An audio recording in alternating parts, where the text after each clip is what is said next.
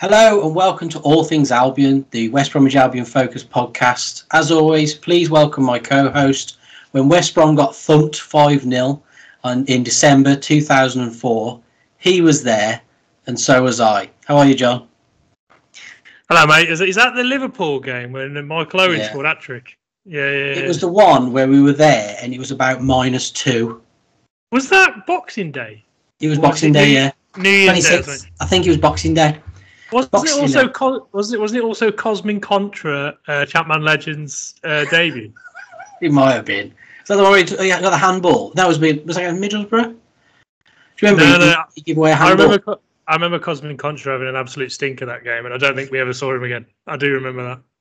It'd be interesting to talk about that. I mean, we are going to talk about the season at some point because, I mean, what a crazy signing! Didn't we loan him from AC Milan, and he was this amazing player, but it just didn't work out. We, well, we've done that before, right? We had Junichi Inamoto. He was a good player, Yeah. but just didn't really work. We had Borja Valero. He was a good player, didn't really work. Artim Sakiri. Shakiri didn't work. Uh, less said about um, Nicolas Anelka, the better. Oh. Yeah, yeah. Anyway, that's happy happy moment to finish that conversation. yeah. So um, this week we've got to talk about the nil-nil draw against Preston. We've got some transfer rumours, some free agents that have been floating around. We've also going to talk about the financial fair play and the Derby situation and how it relates to the Albion. Uh, so we've got quite a few things to talk about. Let's jump straight in. The nil-nil draw against Preston. It feels like we're talking about the same thing over and over again because we've had Millwall, we've had Derby, and now we've had Preston. Sorry, one-one draw, not nil-nil draw. It was one-one draw. Um, disappointing. There's a lot of chatter on social media. There's a lot of fans. Some fans saying people are too negative. We're not, we're unbeaten. We're third in the league. Other fans are saying this is rubbish. I've heard things saying Ismaël out and things like that. I don't think it's that. I think that's a bit too soon. But it is very concerning that we can't seem to win. We're repeating ourselves in terms of the fact that we keep getting found out. It's like we've been found out, and every team seems to be able to know how to play us now. And it just looks like we're struggling. yep. Um, yeah. So uh, my thoughts on the game were that it was a very very poor quality, low quality affair from both Yeah. sides. Um, I think we didn't. We don't. We're not. What what you know. What's not good is the fact that we're not rising above teams because I think teams are looking to drag us down and we're we're just complying. Yeah. And if I was Ismaël, I'd be disappointed with that. Um, you know, let's get the negatives out of the way first. Uh, Hugill, I just don't really get the, what what he's all about yet. I think he, No. he I, I'm not seeing anything in, in him to suggest that he's the answer uh, long term as a striker. Um, I don't really know what he does really, really well either, which is slightly concerning. Perhaps he's a bit, perhaps he needs to get match sharp again and, and, and match fit, but he needs to dra- drastically, dramatically improve. I mean, his effort level, his effort's good, uh, and that's where he sort of he's, he streets ahead as Zohore, but just the tangible stuff, you know, getting on the end of chances, creating stuff, you know, winning headers, winning, winning, you know, bringing the team up the pitch. He's just not doing any of that, and that, that's what that does worry me a little bit. Hmm. Um, Mowatt's in a dip. Mowatt's uh, suffering a bit with his form, and that that's very concerning because he was probably our best player uh, before the international break. Um, Livermore's playing better now, Yeah. uh, which which is a positive. Uh, but again, that's probably because the game is a bit more attritional, uh, and that suits his style.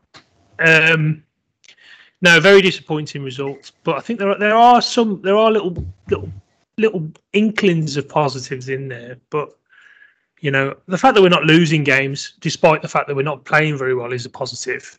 Um, you know, times there would have been times right under Darren Moore and under Bilic where we'd have lost these games, and we're not losing them.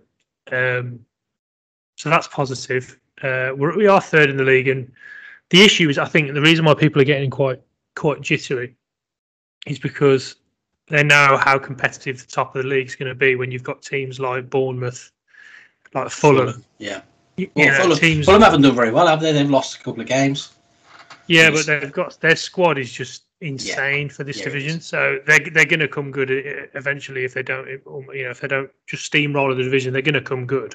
Mhm. Um, so yeah, I don't want to labour it on it too much. It's it is a bit it is a bit like Groundhog Day, definitely. You know, the performance wasn't that much wasn't it very different to the since Peterborough. Um, how do we snap out of it? Um, I think we're going to have to we're going to have to change the style. We're going to have to surprise teams. We're going to have to perhaps keep the ball Yeah, um, and sort of try and draw teams out a little bit because especially away from home teams teams if teams just want to sit back against us at home we can get their fans on their back you know by keeping the ball and by playing a bit playing a bit more of a, a balanced um, team as opposed to one that looks to counter attack all the time um, so yeah there are some positives it's not very positive at the moment but I, uh, if we if we can once if as soon as we snap out of this i think we'll we'll go on a bit of a run because we are scoring goals. We just and we haven't got the, our best team out yet either, have we? Let's face it. no. But will we?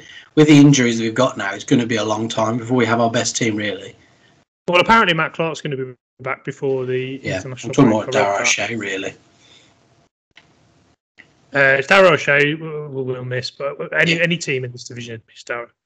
But uh, we're going to get Matt Clarke back by the looks of it. That's a positive. Yeah.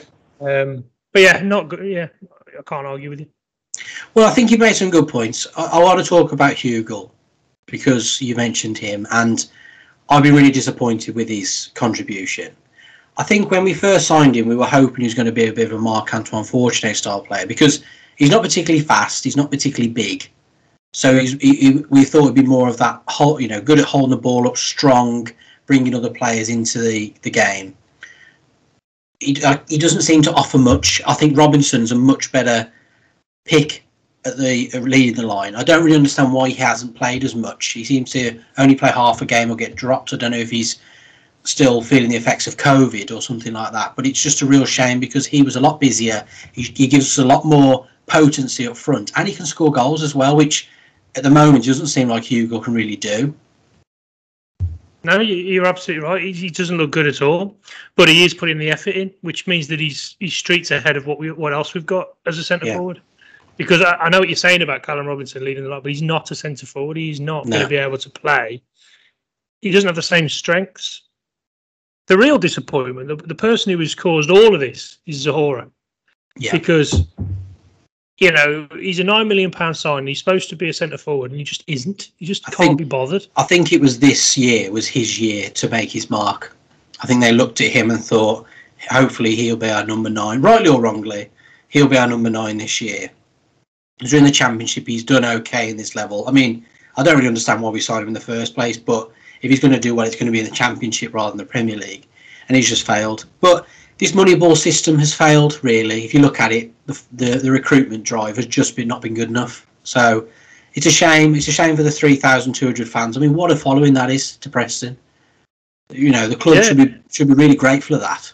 Yeah. Um, and the way that we've played recently is just, as, as you say, not been very good. But the fans are sticking with it. So, mind you, you know they've been starved of of anything else for however nearly two years now. So, Mm. you know, perhaps perhaps that honeymoon period, we're still in that honeymoon period where going to the football and Yeah, you know, a bit of banter with your mates, you still you still overrides the sort of the performance in front of you. But yeah, excellent support and credit to everybody that went because you know you would have had to get up early for that one. yeah, yeah. Credit to you guys, and thanks for supporting the team. Um, in terms of changing the style, you make another good point. I put a post out on social media. Got a big response. Thanks again, everybody, for responding to that. But basically, I made the suggestion that we should go four-four-two, just because it's something different. And like you mentioned, we are trying to play this high press, and it obviously isn't working. So I made the suggestion of having a four-four-two formation.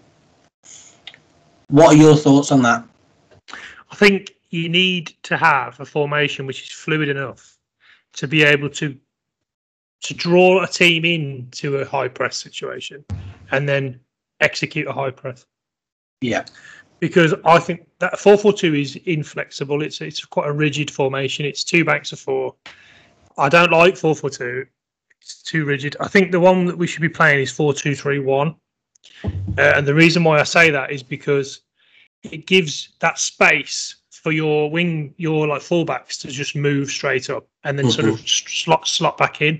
So four four two is like you've got it's just too rigid. I think the way the way that we're going to beat teams and the way that we're going to really start stuffing teams again is we have to we're going to have to be a bit like a boxer where you know a clever boxer who sort of draws sets traps and then yeah. counter punches because th- these teams you know they're not they're not sophisticated teams that we're playing against here these are championship teams true championship teams you know the ones that we've played are yeah. you know proper championship sides so they're not going to have the sort of footballer who is all things to all men, are they? They're going to be able to deal with one or two jobs. You know, they're mm-hmm. going to be workmanlike generally. Yeah, but they're not going to be world class players, are they?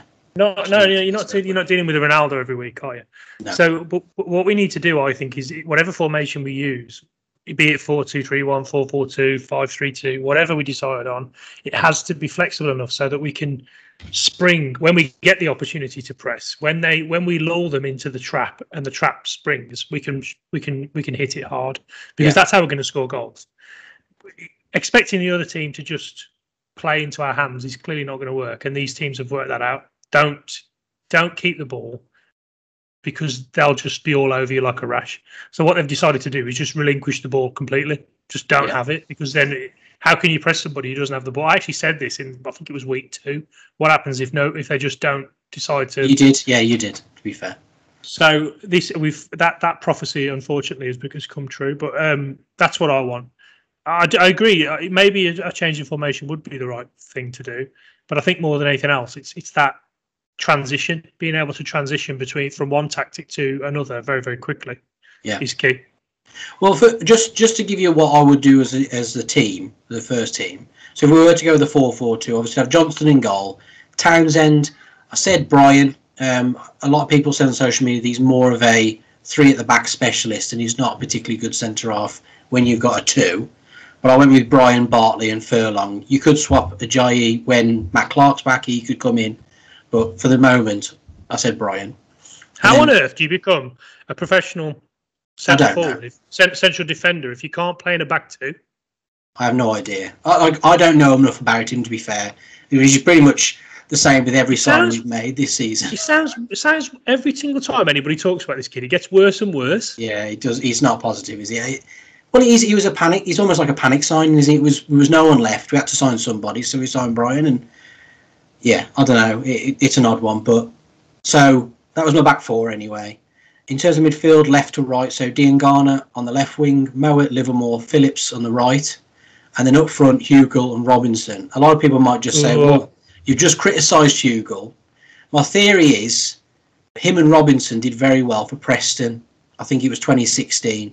They both scored a ton of goals together. So and and, and also because we can't seem to hit a barn door most of the time, if we have two strikers up there, I'm hoping it puts more pressure on the defence and we get more well we can actually finish some of these chances. It's all focused on Robinson, really. Hugill's there as a foil for Robinson to score the goals. And it is a lot of pressure on Robinson, who's, who's not a striker, but he's the best we got. We haven't got any good strikers. you know, I feel sorry for Conor Townsend in that formation. He's just going to get no end of problems. He's got Kean Bryan on his right, who who can't yeah. even play football by the sounds of it, and he's got and he's got and he's Dean got Grady Diangana in front of him, who doesn't know how to defend. Brilliant. Sorry, Conor. but that was anyway. I, I, just want to make a suggestion because no, I think something bit, needs Mike, to change. Don't be self-conscious about your choice, okay? I'll pull it to pieces at my leisure. but thanks. What would you? Okay then. Okay then. We're playing four two three one. What would your? I know I'm putting you on the spot here. I had time to think about this. This was a social media post I've reread. But what would yeah. you, in terms of your team, if we're playing four two three one? I wouldn't change the back the back five. There's nothing. You go with you go with Bryan. No, no, no, no, no, no, no, no. What I mean is from the one that we play nowadays. Okay. Yeah. Yeah. Yeah. So because we've because we've got an issue with, you know, O'Shea and Clarke. Clarke slots in for an Ajayi for me, but yeah. I wouldn't change the back five because there's not there's not there's not really anything going. Um, but the and the midfield would be the two the two holding midfields would be the same as they are now, Mowatt mm-hmm. and Livermore, because that's what I play with. It's sort of two sort of deep line playmakers. One one box to box, one deep line playmaker, and then the three across the front would be um, Robinson uh, On the left, You know. or the right. on the left. Hmm I'd have Phillips through the middle, hmm and I'd have Diangana on the right.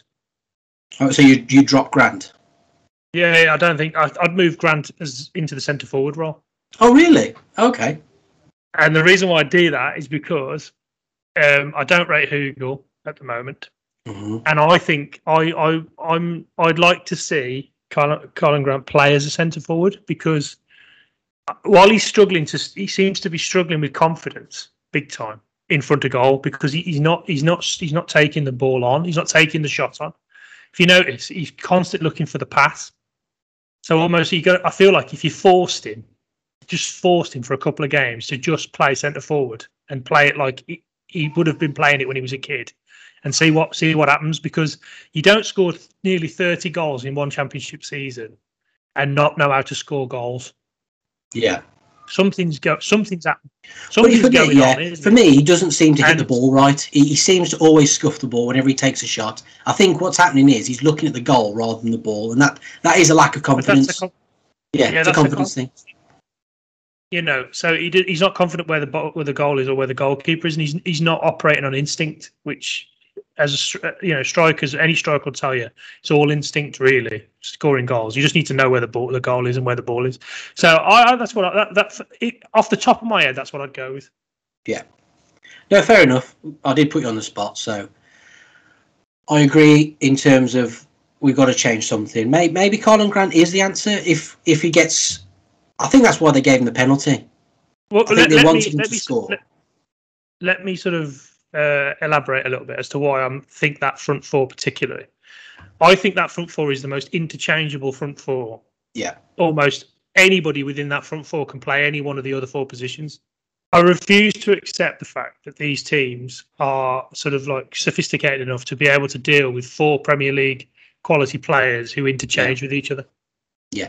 It was like under Clarke, wasn't it? Didn't we Um, have Jerome Thomas and Chris Brunt, and who was the other one? Was it Odemwingie? And they were, yeah, they were yeah, much the way- interchangeable, weren't they? I mean, obviously they're they're good. Obviously they were top players, particularly Odin mm. Wingy. But what I'm what I'm trying to scenario, scenario I'm trying to create is that count is that counter punch scenario where you you lull a defense. You just got to move them out, move them because Yeah. They're just static and they're just sitting there and they're just let, waiting to see what we do. We need to be more mobile up front and we need to move. If we if we start moving a lot, especially with those mo- the mobility of those players, you look at Callum Robinson, Diangana, Phillips, and Grant, they're going to cause huge problems if they are told move around. What worries me a little bit about this is they look a bit bereft of ideas. Now, why are Mm. they? Why is that? Why? Why? That's Yeah. not good.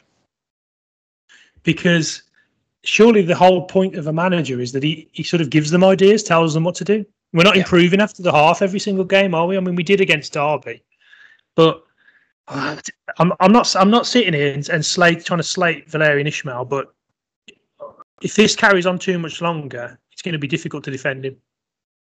I think we haven't got anybody who will put their foot on the ball and run at people like Pereira. We missed we missed Pereira badly this season, and we've discussed it multiple times about the ridiculousness of that deal and who thought it was a good idea to do that. But we, I think we miss a player like Pereira. Hopefully, Diangana will find form because he is that sort of player. Two years ago, the start of the season, he was that sort of player who would run at people and create chances. But it does seem like we just want to pass it around and not take the responsibility of running at people, really. So we'll have to wait and see.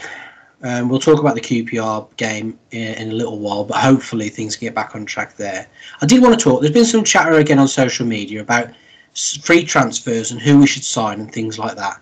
The big one is Hal Robson Kanu because he's still without a club. Um, I'm just going to give you my thoughts first. We have enough bad strikers at the club. We don't need to sign another one. Savage. Savage.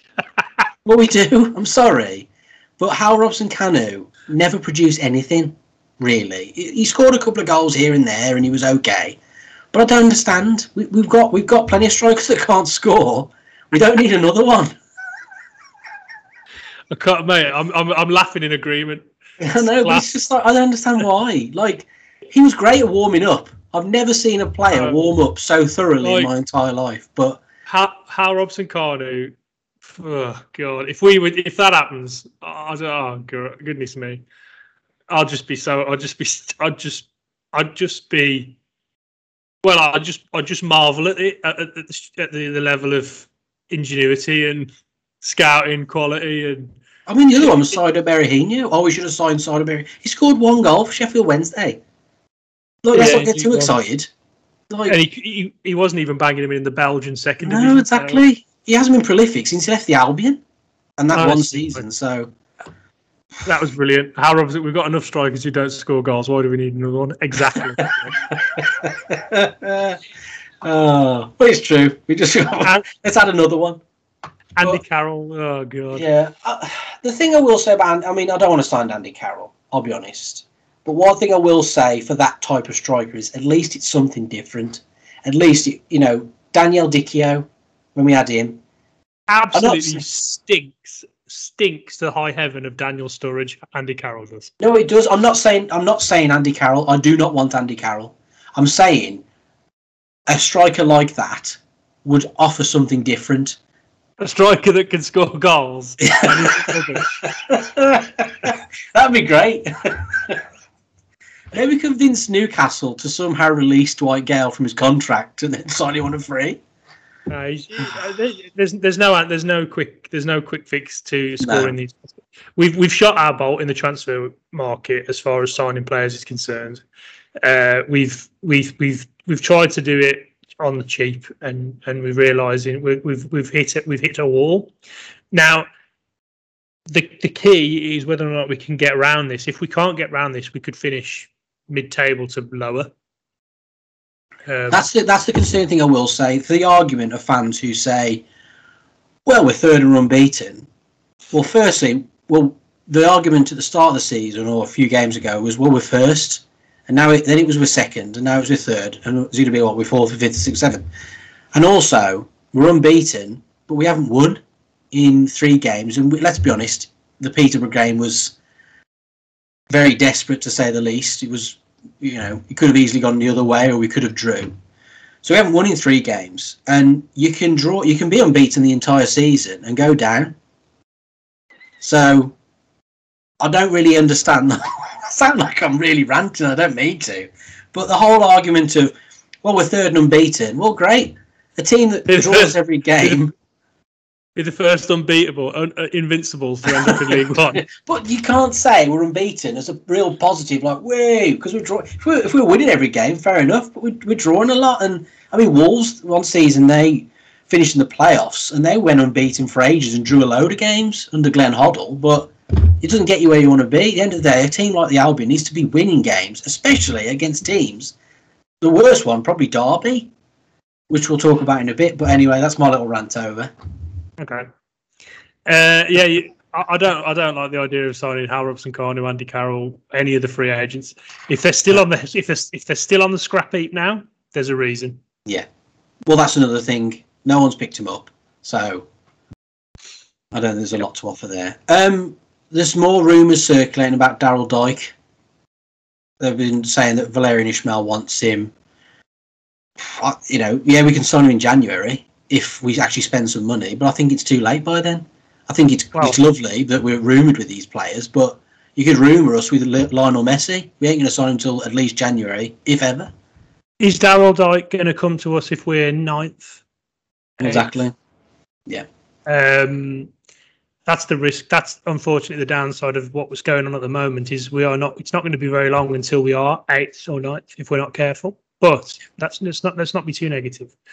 Now the issue with Daryl Dike, I think, is uh, I saw a report. I can't remember which newspaper it was, but it was one of the nationals saying that Crystal Palace had made an inquiry about Daryl Dike and been put off by the price that Orlando wanted.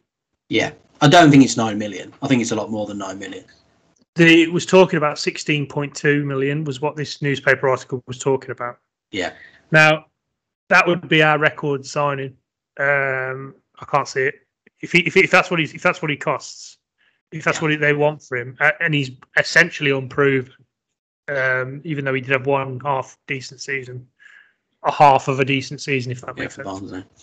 Um, we'd have to be desperate. I mean, what, where's the where's where's that money coming from? Well, Because one thing I will say is I'm pretty sure the uh, American League they play a different time, don't they? Like their season ends, I think, in January, if I remember correctly. Because David Beckham, uh, do you remember? Like players would get loaned out at the second half of the season, and January, they, all these loan signings from America start happening. I think it's because their league ends in January, the MLS. So I wonder whether the thought is we can get Daryl Dike for half a season because he wouldn't be playing anyway. So Orlando would be happy to get, you know, a million or two in a um, loan fee, and we could have him for half the season. So I don't know if that is is something worth thinking about.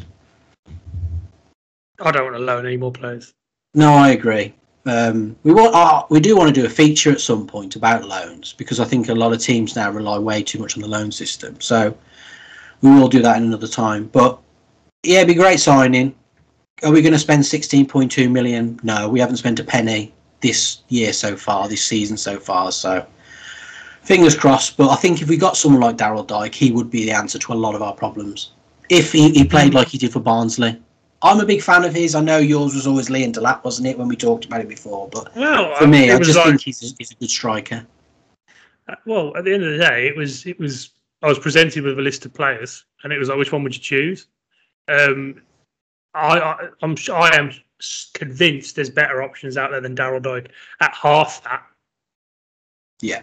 Um, Agreed. I, I mean, you, look at someone Like Al- Al- well, He wouldn't cost somebody- that, would he? no, but, no, but he would cost a lot in wages. I think Albion Ajeti, who who went to uh, Celtic, um, someone like him who has a solid goal scoring record in a comparable level league within Europe is not going to cost you more than 10 million pounds to purchase because there's a lot of leagues like in the east in you know in eastern europe poland places like that um, where there's they have got some really really top players and they're scoring a lot of goals and it's almost a case of i mean obviously the the risk is you end up with someone like thomas rosenqvist who'd Yeah. scored millions of goals for malmo and then he comes to us, us and he can't he doesn't look like he can fit, put his boots on the right way around so that is the risk however I just can't. see uh, Daryl Dike, sixteen point odd, some odd million pounds. It's a big He's risk, had- isn't it? He's had eight. He's had, you know, he's had a few decent games for Barnsley, and then he's back in America.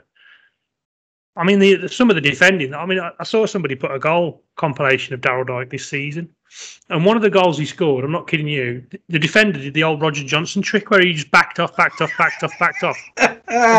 Trudy did that against Yaya Toure. And I was like, is this, is this the level of defending in the MLS? Because if it is, I'm slightly concerned about this Daryl Dike. Anyway, I don't want to be, I- you know, no, he, no, yeah. he could, he could, he could be the next, he could be the answer, but I don't know. I'm, I'm always suspicious, suspicious of huge, huge transfer fees for relative unknown players. Just scare me.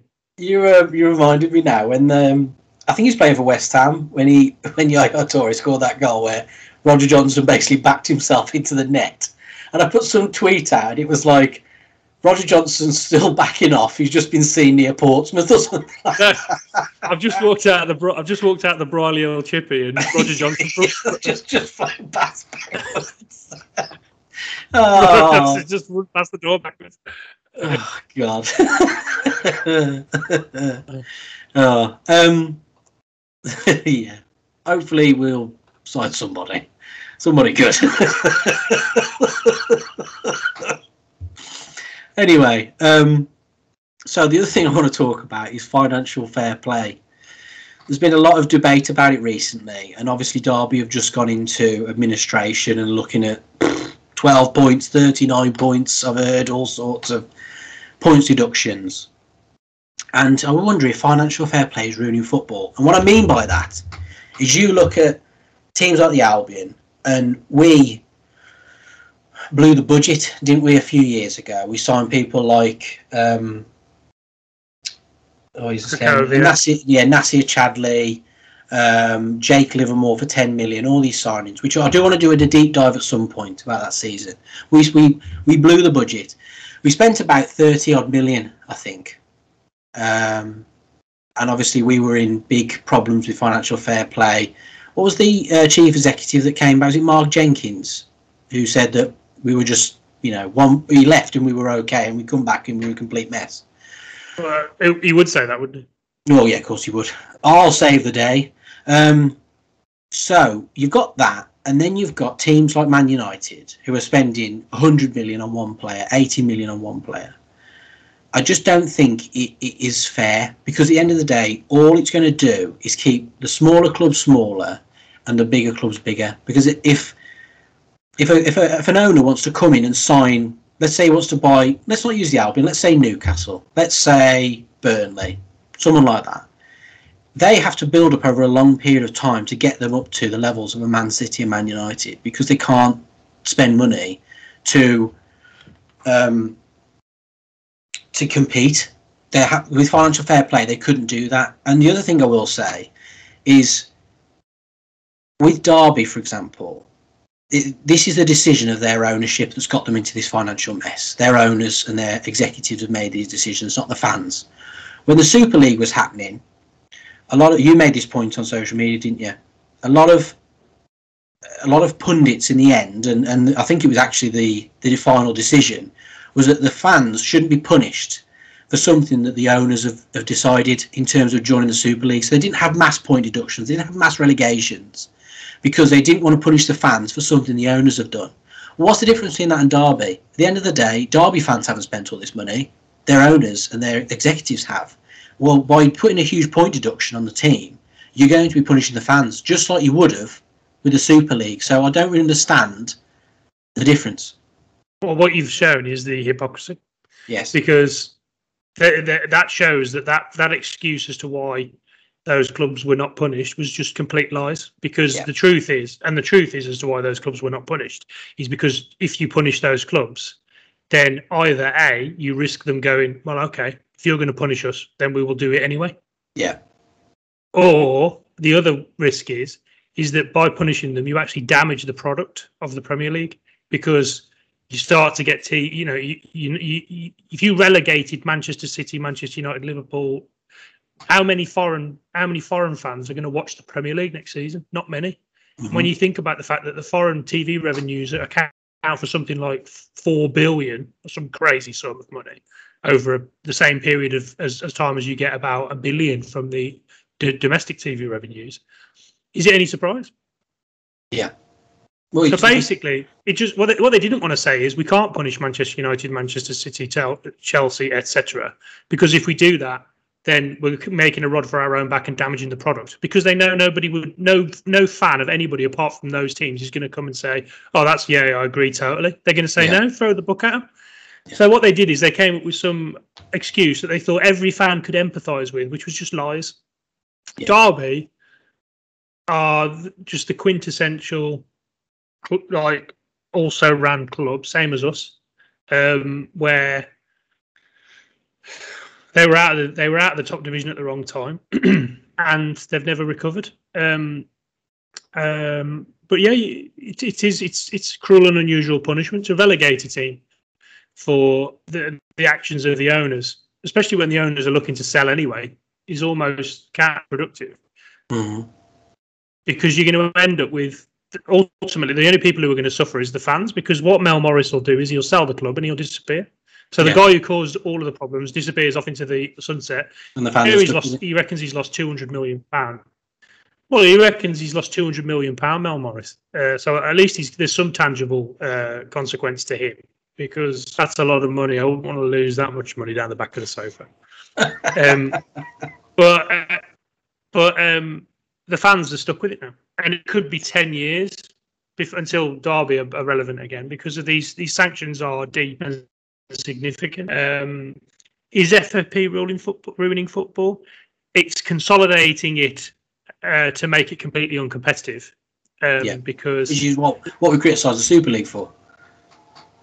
Correct. Because what, what, what you're doing is is you're locking in the status quo uh, of the top teams, the haves and have nots. You're locking that in forever. There's nothing a, an owner can do to. So the real, the true irony in it all is, is that they did it. They did. They say they did it to stop, uh, to stop stop clubs from dam- being damaged financially and ending up, you know, to protect the fans. What they've actually done is they've looked at the likes of Manchester City, Chelsea, and Leicester City, and they've gone, "Well, we don't want too many of these." If Yeah. you're uh, if you're if you're Manchester United, Arsenal, you know, Liverpool, historically big clubs who feel like it's their your God-given right to compete in European football. You don't like Leicester City, you don't like Manchester City, you don't like Chelsea, because what they've essentially done is just disrupted the entire the Yeah. entire status quo. And before they before everybody else caught on, and before basically the Premier League became the NFL, i.e., every owner is worth six billion, and then everybody's got to compete on a level playoff field, they decided to sneak in financial fair play, um, just just to make sure that okay, we'll accept the fact that Chelsea and Manchester City are here, but we're not having any more of this. Yeah, yeah. We're gonna stop here. Um, and even Jeremy Peace, to his credit, who was probably the most miserly chairman we ever had, he was the guy who said, I'm voting against it because it, it means that I can never sell the club to an investor and, and the club can move forward. He actually said that. Well, he said Mm. something like that. Um, so yeah, it, absolutely, it's, it's about it's about cementing the status quo. It doesn't help small clubs, and all it does is it allows big clubs to just basically outspend everybody else and Yeah. re- maintain the status quo. Simple as Yeah. that. It'll never it'll never be a level playing field. You've got the NFL also- where on, sorry. it also sorry steals the assets from clubs because one of the loopholes that they've they've put in is that you you can make money from fixed tangible fixed asset sales and what that means for people who don't know a tangible fixed asset is an asset which exists um, it exists you can touch it and what it, it's not easily movable now what that means is it can mean a lot of things it could mean a car is a tangible fixed asset you could think of as a machine in a factory would be a tangible fixed asset but but the, the most the biggest tangible fixed asset most football clubs own is their stadium. Yeah. And what what clubs do is they sell their stadium to their owner. In the hope because it generates cash, it generates money that they can then they can off, offset against losses for financial fair play, and that so that what that's done is it's created a scenario where less clubs now own their stadiums than ever before. Every Yeah. club used to own their stadium. Now they're all selling them off because it's the way to get out of the championship is to sell your stadium. If you look at Villa, that's exactly what Villa did.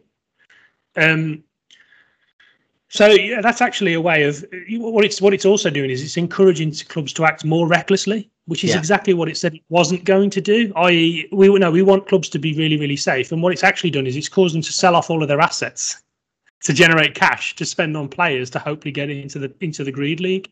Yeah. So it's just it's it's not that it's it's not that it's um, ruining football deliberately. It's just that it's so poorly implemented and so badly written and so full of so many loopholes that it's just it's it's it's it's not fit for purpose. No. And also, looking at the financial fair play in terms of um, the three year, having the three year cycle, having it, they have to do accounts every three years. You're encouraging gambling in terms of a team could spend a fortune the first year in the hope they get in the Premier League or wherever they are, win the Champions League or whatever, um, and then try and make up for it in the next couple of years. So you are encouraging teams to gamble. You're encouraging owners to say, right, well, let's let's go for it this year. Let's hopefully get promoted, and and then we'll we'll make up for it.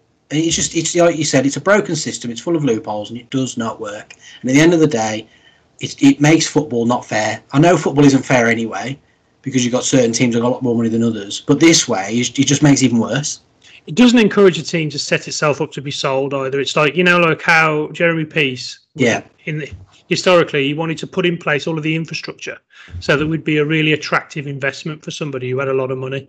Mhm. And I think finan- there's two things screwed Jeremy Peace's business model was one was financial fair play and the other one was Dan Ashworth leaving.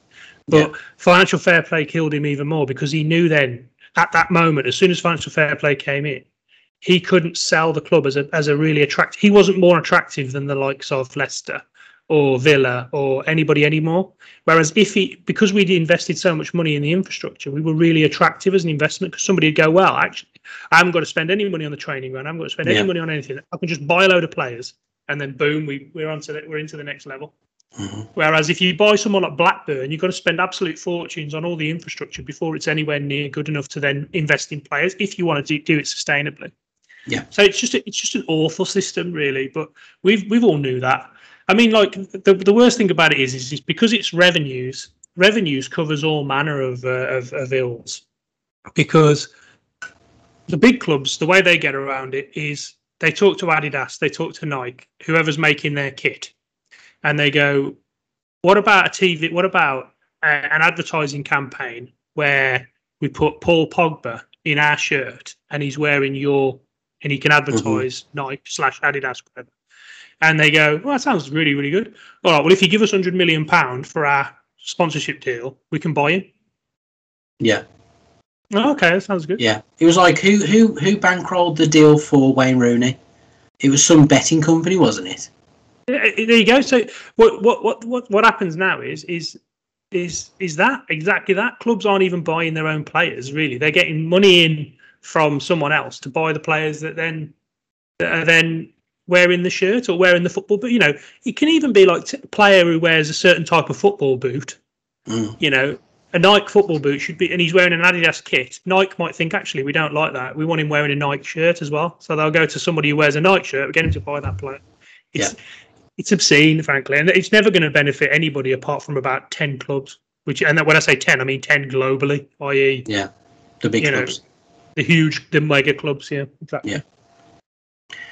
It's an interesting point. Thank you for your thoughts on it. I, I think it's something we'll talk about again in the future. I mean, there was talk of financial fair play isn't isn't fit for purpose at all now because of COVID and things like that. So there's, they're reviewing it, I think, as we speak. Let's look forward to the next game. It's Friday night, Saturday, Sunday, um, 8 p.m. I think we're on TV. I think we're on Sky. We're playing Normally QPR. is. Yeah, that, a slot like that would be a, a TV game, wouldn't it? They're currently eighth. They've had a good start to the season, but then they haven't won in three games. They've they seem to have tailed off a little bit. There's quite a few. Well, there's two, I think, at least two ex-Albion players, Charlie Austin and Sam Field. What we'd give for having Sam Field right now with our midfield cover. Um, they also got Andre Gray paying for him. He went on loan from Watford, who was another player we were interested in. S- scored last week, I think. Yes, right. Uh, one goal in three games so far. So, um, a lot of ties to the Albion, I suppose, like mentioned with Austin, Charlie Austin, and Sam Field. I, I feel like I'm saying the same thing, so I'm not going to say, you know, we should be winning. We need to win. We need to win this game. We need to turn things round, and we need to start as soon as possible. So, my hope is that we change the formation, we change things up. We don't just do the same thing we've done for the last three games and we uh, we can finally get the win and, and try and get back on track.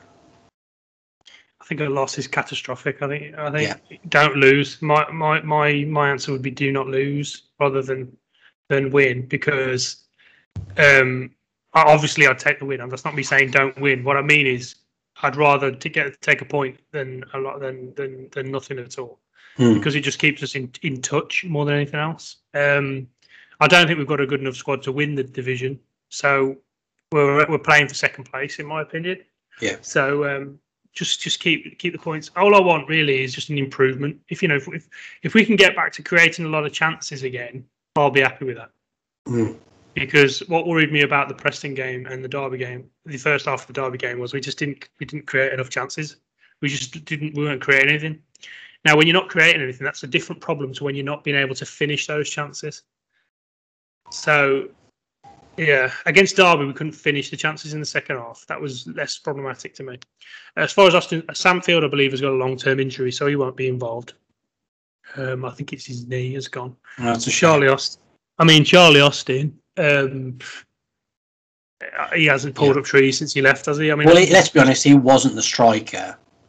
A Q, when he was at QPR previously, he was amazing. He was banging the goals in even the Premier League. When we signed him, he wasn't the striker he was. I think he's had some injuries that have affected him quite badly, and he's gone back there now. But again, he isn't the same striker that he was when he was there before. his legs have gone. His legs went before we, but we signed him. That's why Southampton sold him. Yeah, for Yeah. four million. Yeah, So, um, you know, my thoughts, particularly on QPR, we should win, but I, I, think we're so low on confidence at the moment. We need to be start generating other positives, um, Hmm. and that is a good perfor- a good performance, uh, and try and keep a clean sheet would be lovely.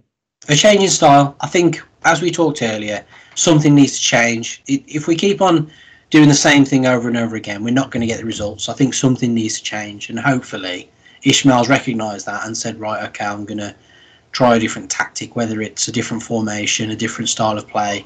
We, we need to just do something because we, we, we have been found out and we're just going to keep getting these draws, I think. And it's not going to end get well. worse. We'll, we'll Yeah. start losing games is the problem, and Yeah. as soon as that starts happening, that's when fa- the fans will really start getting on Ismaël's back. Yeah, and I don't want that to happen because I do actually think Ismaël is a good manager, and I think he's he's been hamstrung by a really poor um, transfer policy. But Well, that's, yeah, that's- I don't I that's- don't I don't want to labour the point. I don't want to labour that point. No, but the, well, one thing I will say about that, because you have that is a good point, is that there's no transparency, is there? Who was signing these players? Was it Ismaël or was it the the chief executive? You know, was it was it Ken and, and the executives? Because I, I don't know. I don't know who's signing them. I don't know who. You know, Ismaël's not going to come out and say the recruitment was rubbish because he's going to. That's going to make all the the the players that we have signed think, well, they didn't want me. But it would be nice to know because it's not fair on him if he's been lumbered with these players that he, he either you know because back when um, back when we had a uh, director of football, I was told that what would happen was was they would say to the manager, right, what position do you want? So he'd say, I want a left back or whatever. And they would say, right. And they'd go out and they'd give him a list of options and say, right, you can have this person, this person, this person at this price. And they would then, you know, pick the player they wanted and they'd sign them.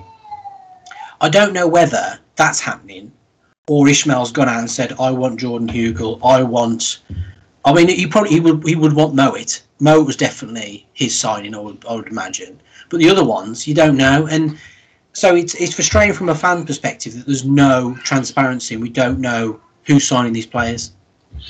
Yeah, absolutely, you're right. I think, yeah, you- you're not wrong, and I think um, I would be astonished if, looking at the likes of Mowatt, you know how good he is versus the rest of our signings. I'd be Yeah. absolutely astonished if, if if the same manager that values someone like Mowatt, who's a dynamo, potent, you know, good good strike on him, can pass, do everything, it would then also value Jordan Hugill. Yeah, I agree. I agree. But it's just a I'd point be I wanted to make. But, uh, no, it's a good one. In terms of trivia, we've got our lovely trivia section. Um, last week, I asked you probably one of the most obscure questions ever. In 1954, in the FA Cup final against Preston, who scored the winner? The answer was Frank Griffin. Um, well done if you got that one. I didn't have a clue. I had to research that one. Um, and this one's a really easy one. If you can't get this, I'd be amazed. It's a QPR question because um, we're playing QPR next. In 2016, which player did the Albion sign from QPR for around six million pounds? I think it was 5.85 million, and that's the easiest question in the world.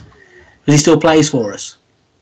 So, yeah, I gave you a ridiculously hard one last week, so I'm making it a lot easier for you. So, let me know in the on our social media pages.